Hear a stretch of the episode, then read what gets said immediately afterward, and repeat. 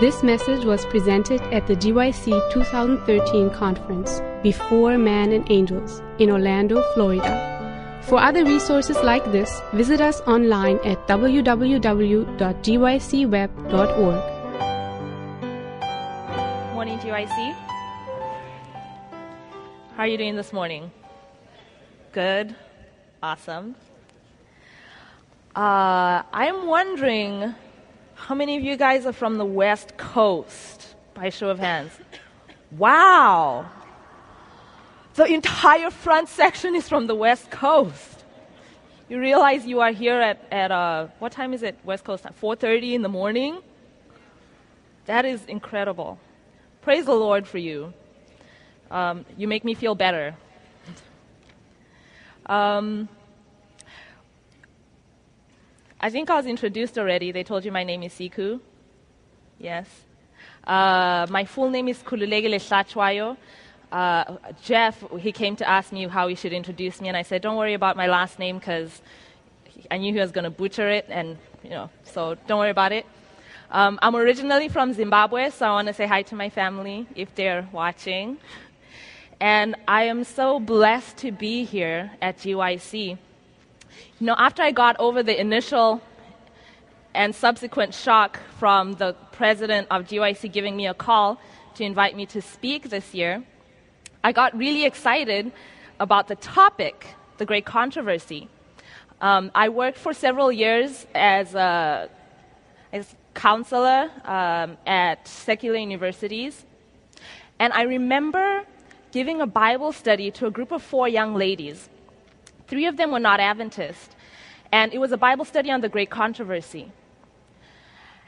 The look on their faces as the reality of what the meta narrative in the Bible is hit them, it's, it was indescribable. It was like, whoa, the world makes sense kind of look. And from that moment, I realized that we have truths, we have truths that the world is hungering and thirsting for. It gives kind of gives a framework to understand why things are how they are and how the world works and all these things. And I just came to really love the message of the great controversy. So I was very excited to be invited to share and, and praying about what exactly to talk about. What the Lord impressed me with, and what we're going to do for the next few mornings, is to talk about issues in the great controversy. So, not specifically necessarily going through the story of the great controversy, but issues in the great controversy as I've come to experience them in my own life. So that is what we're going to do in the next few mornings. Is that all right? All right. Um, oh, I, I, I, made a mental note to give a disclaimer. My friends say that uh, when I get excited about something, that my accent changes um, since I came to America, I've learned how to roll my R's a little bit more so that Americans can understand me. Um, funny story, I went to a restaurant with some friends. The waitress comes and she's asking, Oh, what would you like to drink? And I said, Oh, could I just have a glass of water, please? And she said, uh, Excuse me? I said, Oh, um, a glass of water, as if that would help. And she said, Oh, I'm sorry, I don't understand. Could you come again?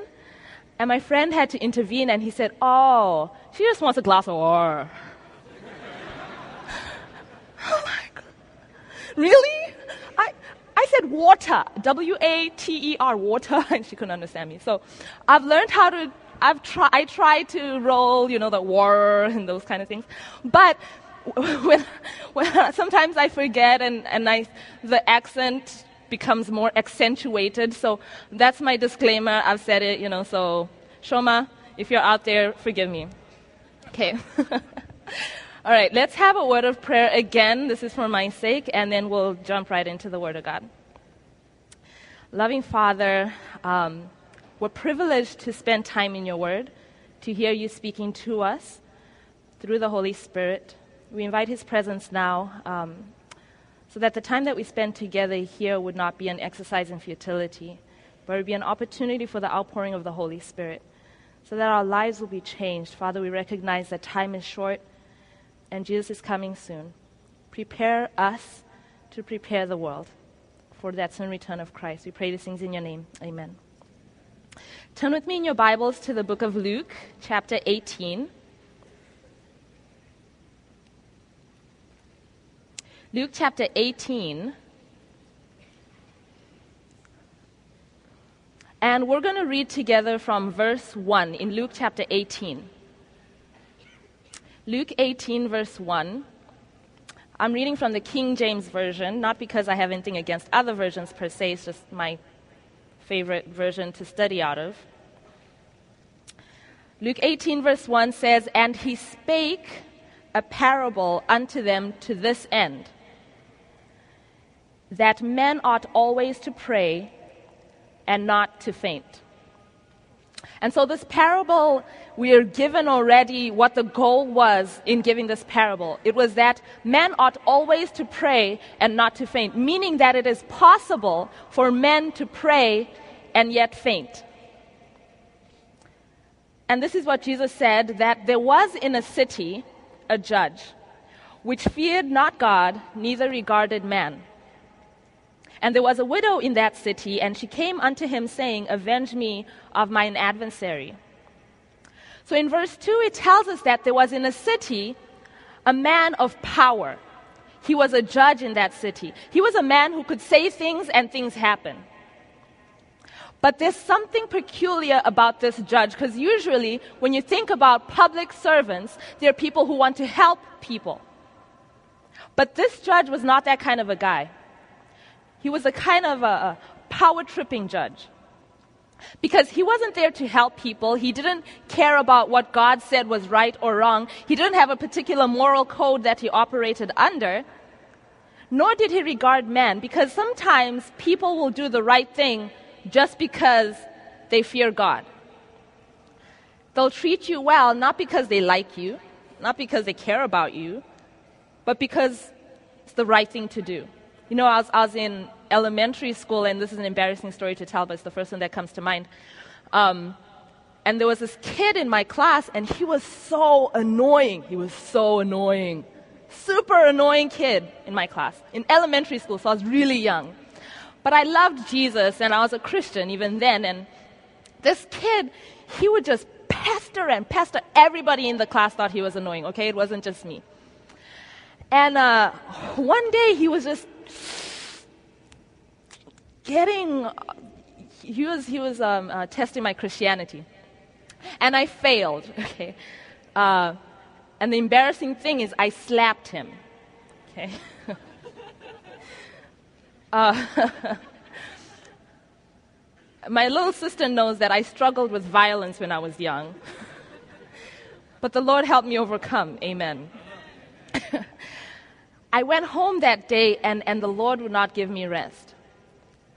And, and all night, I probably slept a long time, but as a kid, you know, I felt like I didn't sleep at all because I was so stressed out. I'm like, Lord, I shouldn't have done that. Ugh. And, and he brought conviction to my heart. I needed to apologize. Now, it's so embarrassing to apologize to the annoying kid, right? Because everybody thinks he's annoying and then I have to apologize. But I went to school the next day under the conviction of the Holy Spirit and I said, X, I won't mention his name. I am so sorry that I slapped you yesterday.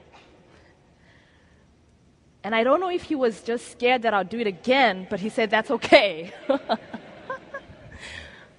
I didn't apologize because I cared about him.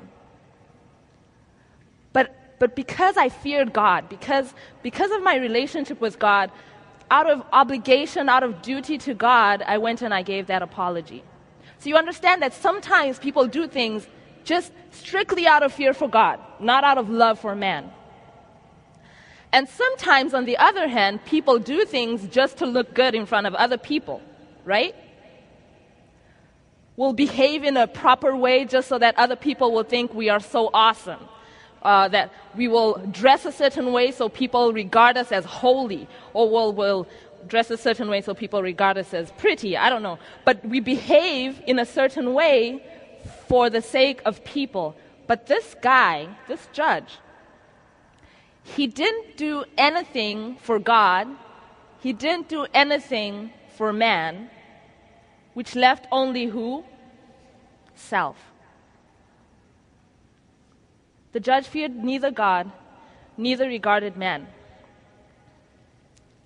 And there was in that city a widow. And this widow had a problem, you see, because she had a situation that she couldn't resolve on her own. She had lost her husband to death, and she had to manage her husband's estate. And you see, she, she didn't have the resources to deal with a particular adversary who was on her case, so to speak, so she needed help in her situation. And you know, this woman was desperate because of all people to go to. Who did she go to for help? That judge, right? That guy who doesn't care about anybody. She went to that judge and she begged the judge Avenge me of mine adversary.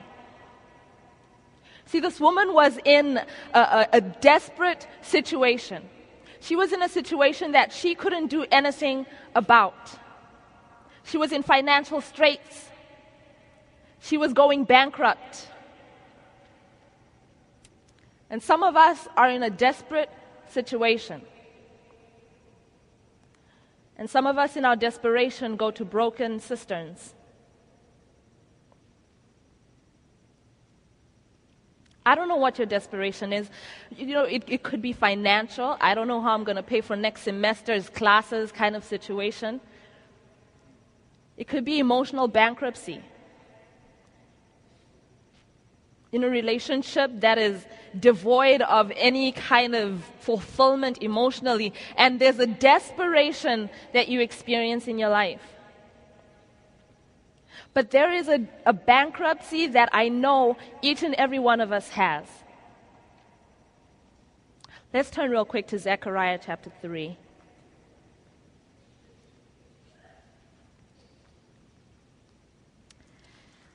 Zechariah chapter 3. See, the Bible tells us that all of us not just some, not just me who is evil and, and beats people up in school when I'm in elementary, not just me. All of us have this problem because all have sinned and fall short of the glory of God. So this is a problem that we all have. And in Zechariah chapter 3, from verse 1, Bible says, And he showed me Joshua the high priest, standing before the angel of the Lord, and Satan standing at his right hand to resist him. And the Lord said unto Satan, The Lord rebuked thee, O Satan, even the Lord that had chosen Jerusalem rebuked thee. Is not this a brand plucked out of the fire? Now Joshua was clothed with filthy garments and stood before the angel. And he answered and spake unto those who stood before him, saying, Take away the filthy garments from him. And unto him he said, Behold, I have caused thine iniquity to pass from thee, and I will clothe thee with change of raiment and will pause there. The scene that we have just seen Joshua, the high priest, standing on behalf of the people of God, and he's wearing filthy garments, which represents that Joshua and God's people are unclean. We have nothing pure to bring before God. And he stands there in his filthy garments, and it says that Satan was standing at his right hand to resist him.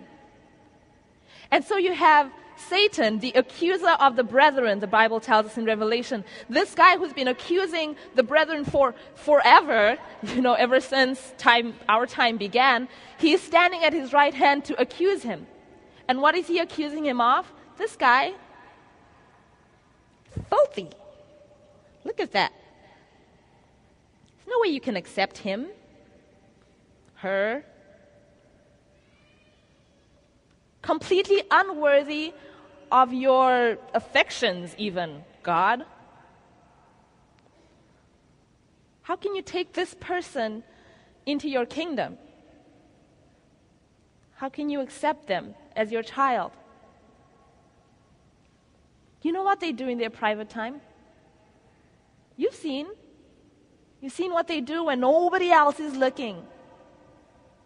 You've seen how they act. You even know God. You know things that I don't even know, Satan says. Like, you know what they think.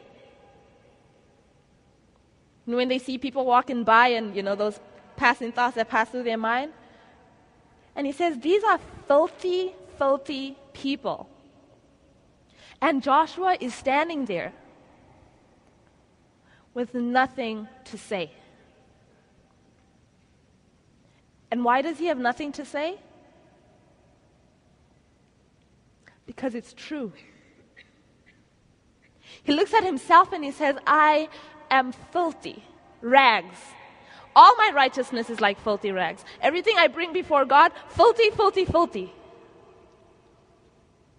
With what can I come before the Lord? And he has no answer to give. And when we look at ourselves, there is no way that we could be saved. Look, even the good things that we do, you know, they come out of selfish motives.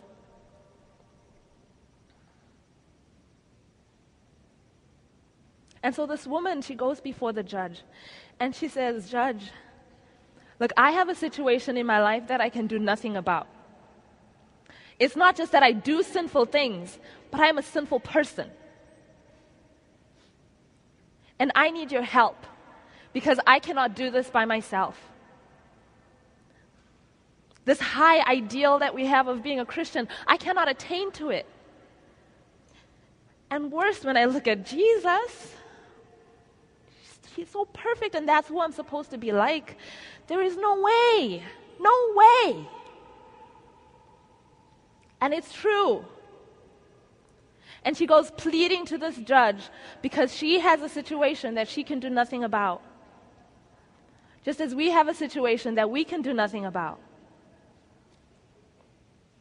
But the beautiful thing, and we already read it here in Zechariah chapter 3. Because the Lord steps in in our behalf. Amen? You see, Jesus, He came to do for us what we could never do for ourselves.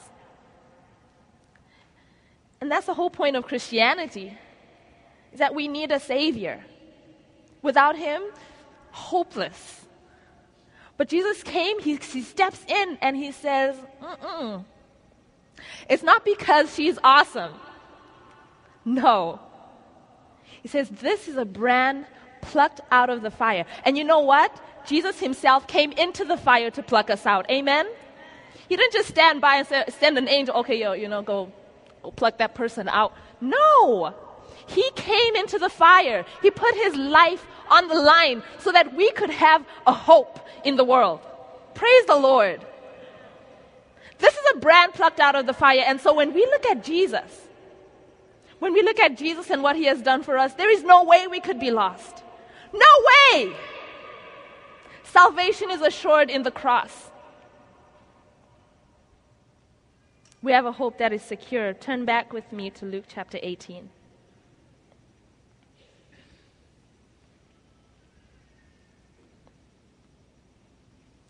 The story continues in verse 4. This woman came to her advers- to, the, to the judge and she said, Avenge me of mine adversary. And the story tells us, not surprisingly, that the judge would not. He would not for a while, but afterward he said within himself, Though I fear not God, nor regard man, yet because this widow troubleth me, I will avenge her, lest by her continual coming she weary me. You know, I, I used to do this, but let me use other people as a. I, I think I've put myself out there too much already. Um, we'll talk about little kids. Have you ever seen little kids when they have candy, like, you know, an aunt? Okay, fine. I do this sometimes. You know, my nieces and nephews, I'll take candy to them, you know, and I know candy's not good. Thou shalt not eat candy. Bad for your teeth. Bad, bad, period. But you know, it's so hard. You want to be the favorite aunt. So, you know, you bring the candy to the kids.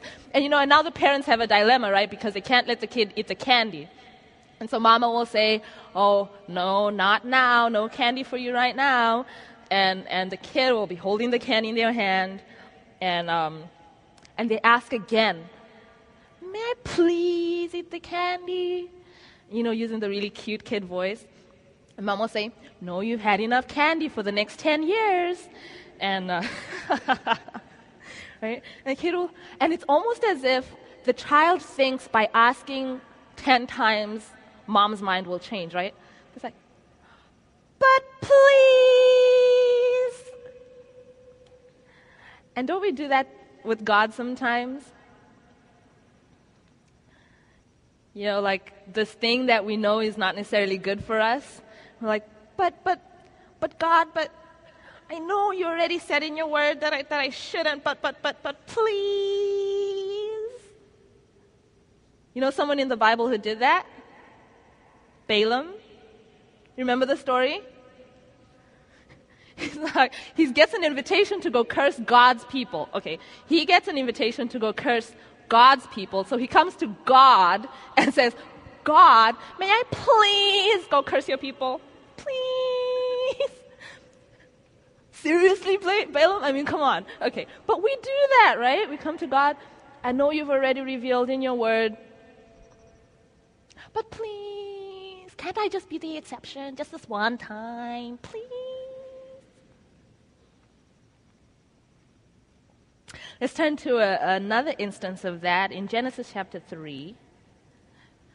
I was reminded of this instance, as I was thinking about that concept. Genesis chapter 3. This is, Genesis 3 is my favorite chapter in the whole Bible. Uh, I should have it memorized by now. But I was impressed, you know, in yesterday's presentations. Anyone else is going to memorize more scripture? Amen. Okay, only five people, but that's all right. the rest of you probably, you know, are almost there. Um, Genesis chapter 3. I love this chapter because it is a picture of how we ended up where we are right now, how we got into this mess. For me, it helps make sense of a whole lot of stuff. Sometimes when I read it, I'm like, oh, no wonder I struggle with that. It's all their fault. Genesis chapter 3 from verse 1. Now the serpent was more subtle than any beast of the field which the Lord God had made. We know who the serpent is. Revelation tells us who is it? The devil, right? That old serpent called the devil and Satan. And he said unto the woman, Yea, hath God said. Did God really say you, sh- you shouldn't do this? Yea, hath God said, Thou shalt not eat of every tree of the garden? And the woman goes on to engage the devil in a conversation. Needless to say, let's not do that, right? No, no need to have that conversation.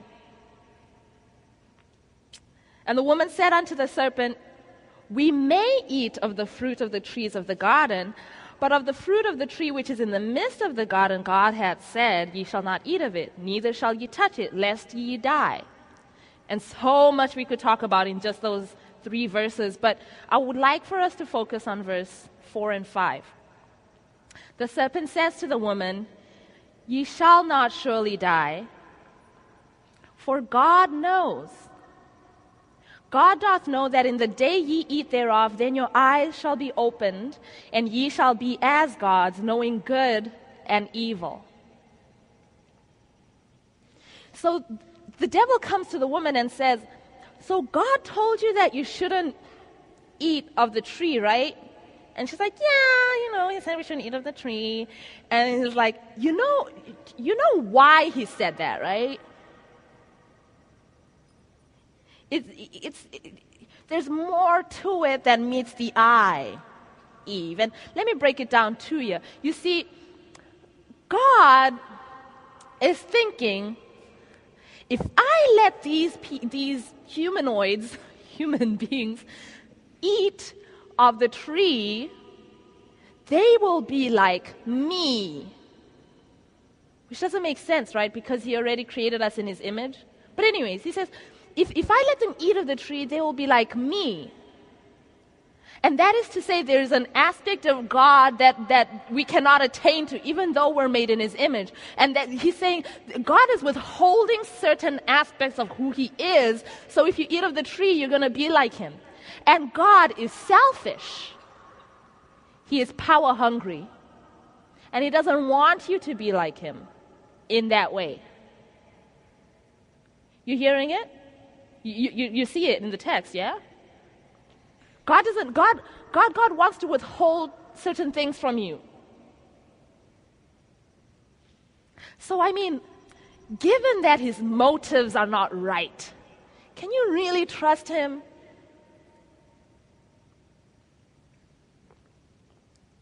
I mean, Eve, come on.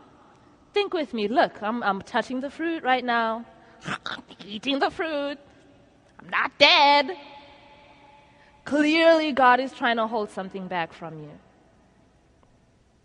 And in those words, the devil places doubt about the character of God. And you see, in the great controversy, the thing that is in question really is the character of God. Can you trust him? When he tells you not to eat of that tree which is in the middle of the garden, just that one thing that he says not to do, everything else is open to you. Every day of the week you can work, just one day, the Sabbath day is mine. 90%, just 10%, I want you to dedicate. Don't even touch it. But can you trust him? God only says that because he's greedy. Mm-hmm. Yeah, him and his servants, the pastors, the ones who preach about tithes, yep. Mm, they just want your money. You can't trust them. Mm. The character of God is what's in question. So you see, when Eve took of that fruit, she looked at it. I want you to note what she said in her mind. Verse 6 when, when the woman saw that the tree was good for food, pleasant to the eyes, a tree de- to be desired to make one wise, she took of the fruit thereof and did eat, and gave also to her husband with her, and he did eat. So even though God had already said, "Don't eat it, don't touch it," I you know he didn't say don't touch it. She said he said don't, but he said don't eat it. Even though God had already specifically said not to eat it, in her mind she reasoned that this was good for food. If God says don't eat it, it's not good for food. Period. But in that action of eating that fruit, you know actions speak louder than words? You know, I can't, I can't imagine Eve actually saying, I don't trust God. I can't imagine her saying that. But in that action of eating the fruit, she declared that she didn't trust God.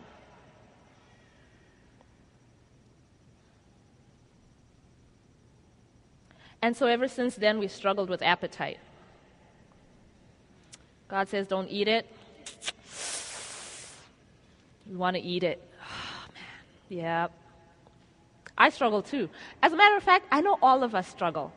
I just know it as a fact because Eve struggled. Hence, all of us, we have the same problem. Okay, don't look at me like I'm a worse sinner than you. Okay, maybe I am, yeah, but still, like we have the same problem. All right, let's turn to Luke chapter 4. Interestingly, as Jesus came up out of the water from his baptism, and the Holy Spirit led him into the wilderness, and he was fasting and praying for 40 days. And the devil comes to him with temptations. What's the first area that he's tempted in? Appetite. The very first thing. And I mean, the man has been fasting for 40 days. Some of us, you make us fast for 40 minutes and we're, we're struggling. He, 40 days he's been fasting and praying. And the Lord and God supernaturally sustained him through those 40 days. But at the end of it, the Bible tells us, let's turn to Luke chapter 4. Oh, I was in chapter 5, like the wrong thing. Okay. Luke chapter 4, verse 2 and being 40 days tempted of the devil and in those days he did eat nothing and when they were ended the bible almost states uh, uh, uh, what's the i had such an elegant word for it and i lost it like a, you know, an obvious thing. okay? The Bible says that he was afterward hungered. But it says that because that's an important element to the story. Jesus was actually hungry. It's not that he was standing there and he's just like, oh, you know, yeah, food, psh, food, whatever. He was hungry. And the devil comes to him and strikes at his weakest point. The man is hungry and he says, Jesus, you have the power to turn these stones into bread. But I'd like for you to note how he says that. In verse 3, the devil said unto him, If thou be the Son of God, command this stone that it be made bread. Just prior to this, we mentioned Jesus had been baptized. And when you read in Luke chapter 3, in the middle, I think it's around verse 22, says that when he came up out of the water, there was uh, the Holy Spirit came down in the form of a dove and alighted upon him. And then there was a voice that came from heaven. And what did it say? This is my my beloved son. Am I pleased in him or not? Yes. God had already said, This is my beloved son. God's word had already spoken. This is my beloved son. In him I'm well pleased. And the devil comes 40 days later and he says,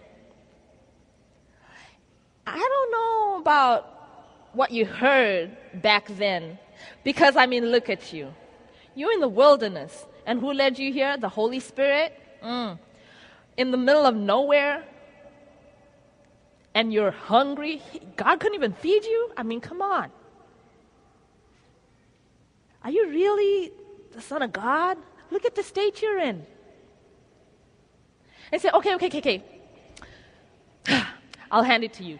If and only if you are the Son of God, then you will do this. And Jesus, in that moment, he had the option, right? He's struggling against appetite. He, he wants food. And yet, he has God's word that has already declared him to be his son. And the devil casting doubt on God's word. Do you trust what God said? Because, I mean, a God who calls you his son and then treats you like this? Well, here's one thing that maybe would pacify me turn these stones into bread. But Jesus said, It is written that man shall not live by bread alone, but by every word of God. Amen. He said, No matter what my circumstance looks like, no matter what the situation around me looks like, no matter what other people may say, I have the assurance of God's word, and God has already declared in His word that I am His son. I don't need to prove it to you. I have nothing to prove to you. He said, No, you know what? Even though I'm hungry, there's something that's more important to me. It's the Word of God. And God's Word is important to me because I trust His word, because I trust God. I trust God. If Eve in the Garden of Eden had trusted the word of God, she said, you know what? Uh uh-uh, uh I don't care what this fruit looks like even though it looks good for food, pleasant to, be, to the eyes, and I think it's going to make me smarter, wiser. I don't care about all the appearances of things because I have God's word, and His word said, don't eat it. I'm not eating it because I trust God. Turn back with me to Luke chapter 18, drawing to a close.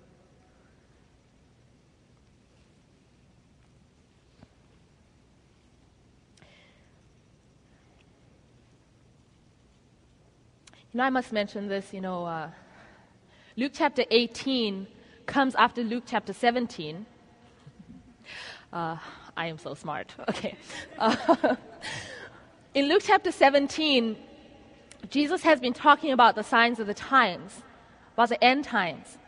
And then he spake this parable unto them, saying that man ought always to pray and not faint. The parable comes in the context of an end time scenario.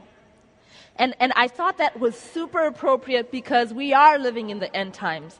I don't care what other people say. Oh, we've been saying that forever.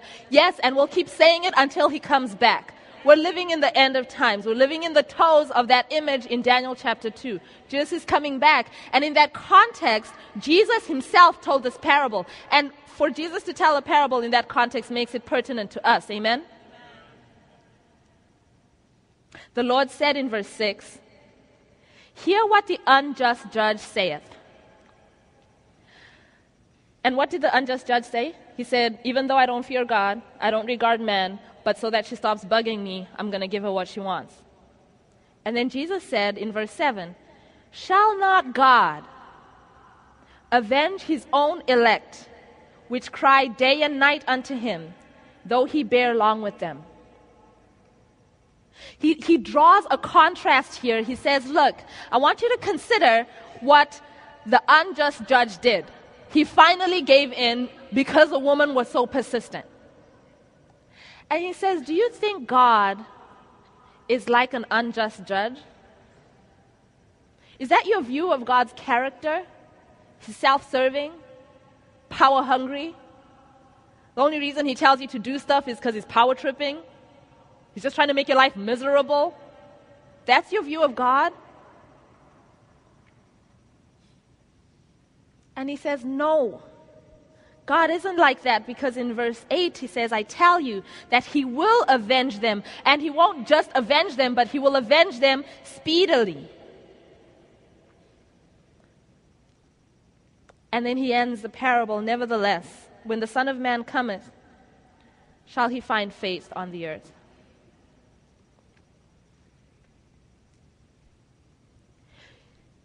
In order to experience a faith experience, faith is predicated on trust. You see, because in Hebrews 11, verse 6, it tells us, right, that uh, without faith it is impossible to please him, because he that comes to God must believe that he is, and that he is a rewarder of them that diligently seek him. You have to believe something about God in order to exercise faith. And so, when, when when I am doubting God's character, when I don't think that God is actually trustworthy, he's an, I don't think he's a nice guy even. You know, sometimes we don't even think God is nice. We think we're nice and God isn't. It's so sad. When we have this picture of God that is inaccurate, we cannot exercise faith in him. And then Jesus says, when the Son of Man comes, because this is an, a parable in the end time context. Will he find faith on the earth? And then that brings it home to us. When Jesus comes back, is he going to find faith in me? Is he going to find somebody who, who trusts him no matter what the circumstances I find myself in? Now, on the trusting, you know, this is where Christianity becomes real. This is where, this is where it stops being about just stuff you read on a page. This is where you start applying stuff to your life and it gets uncomfortable. I remember 10 years ago, literally 10 years ago, I was at a GYC and a speaker made an appeal that I didn't respond to but it stuck in my mind. And the appeal was to give seven years, tithe your life, he said. Give seven years of your life in service to God. In dedicated service, we're always serving God, but in full time ministry, he said, tithe your lives as young people. And I didn't go up because I knew what I was going to do with my life. I was going to go to med school, become a doctor, and then I would serve the Lord while I made money. That was my goal. So I didn't go up.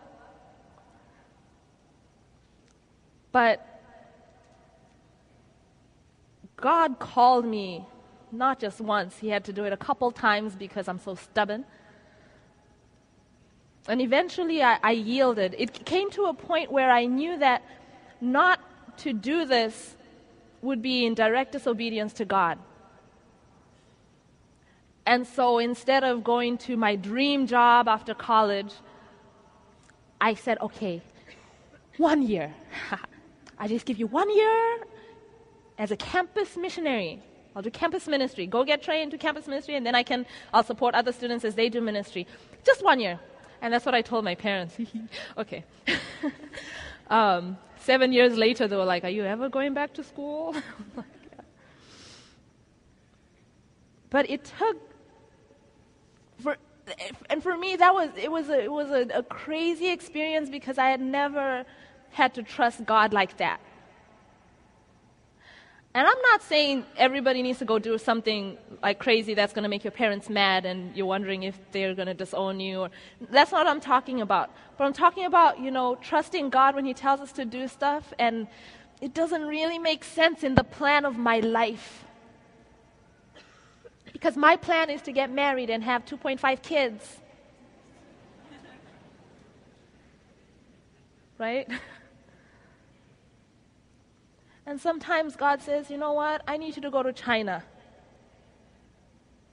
Because there are leper colonies that you need to serve. And it doesn't make any sense. I'm a computer engineer. What do I know about taking care of, care of lepers? But God says, you know what?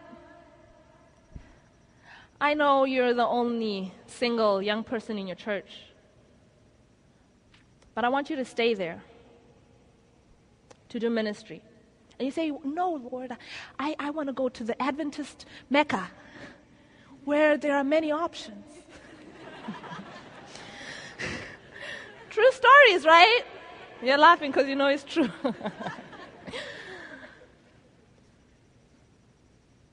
but to trust God and stay in that podunk town of yours to reach out to the people there. To trust God when, when it doesn't seem to align with everything that you want to do with your life. This is where it becomes real.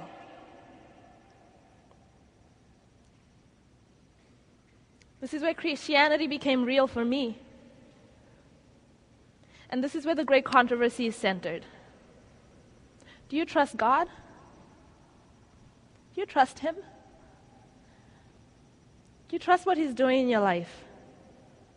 That in spite of everything, that He really does love you. And we'll end on this note that we talked about earlier. Main issue that was addressed in here about this woman's desperate situation, and this is our desperation. Will we trust God that when He says we're forgiven, we're forgiven? Gone. And then with the forgiveness, He not only forgives us, but then He gives us power to overcome. Will we trust God in that? And say, Jesus, I know that I have the victory through you. Not because I'm anything, because I know when I look at myself, there's no way I could be saved. But when I look at you, Lord, there's no way I could be lost. Will you trust God with me today? Jesus overcame in our behalf so that we could have this victory. Through Christ, we can do this. We can do this. We can trust God. We can do this because Jesus did it for us. Well, this is a super simple message, but this is what came when I prayed. This is how, how I've experienced the great controversy in my life. Moment by moment, will I trust Him? Moment by moment? Do I trust His word? Moment by moment, will I put my life in His hands completely? Will you bow your heads and pray with me? Loving Father, when Eve made that decision to eat the fruit that you told her not to eat, and by so doing, she declared that she didn't trust you. Ever since then, humanity has had this problem of trusting you. And even though you've done everything to show you're trustworthy, even though you've laid your own life on the line so that we could have salvation, still we struggle with this thing. But Father, we're so thankful that Jesus came and that he overcame. And that through him we can have the victory.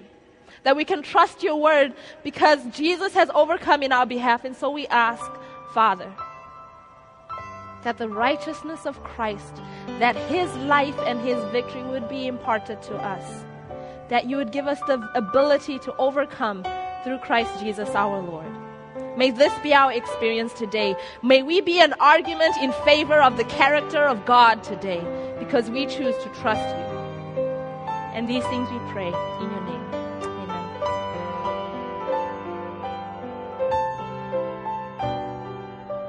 This message was recorded by Fountainview Productions for GYC. GYC, a supporting ministry of the Seventh day Adventist Church, seeks to inspire and equip young people to be vibrant, Bible based, and Christ centered Christians. To download or purchase other resources like this, please visit us online at www.gycweb.org.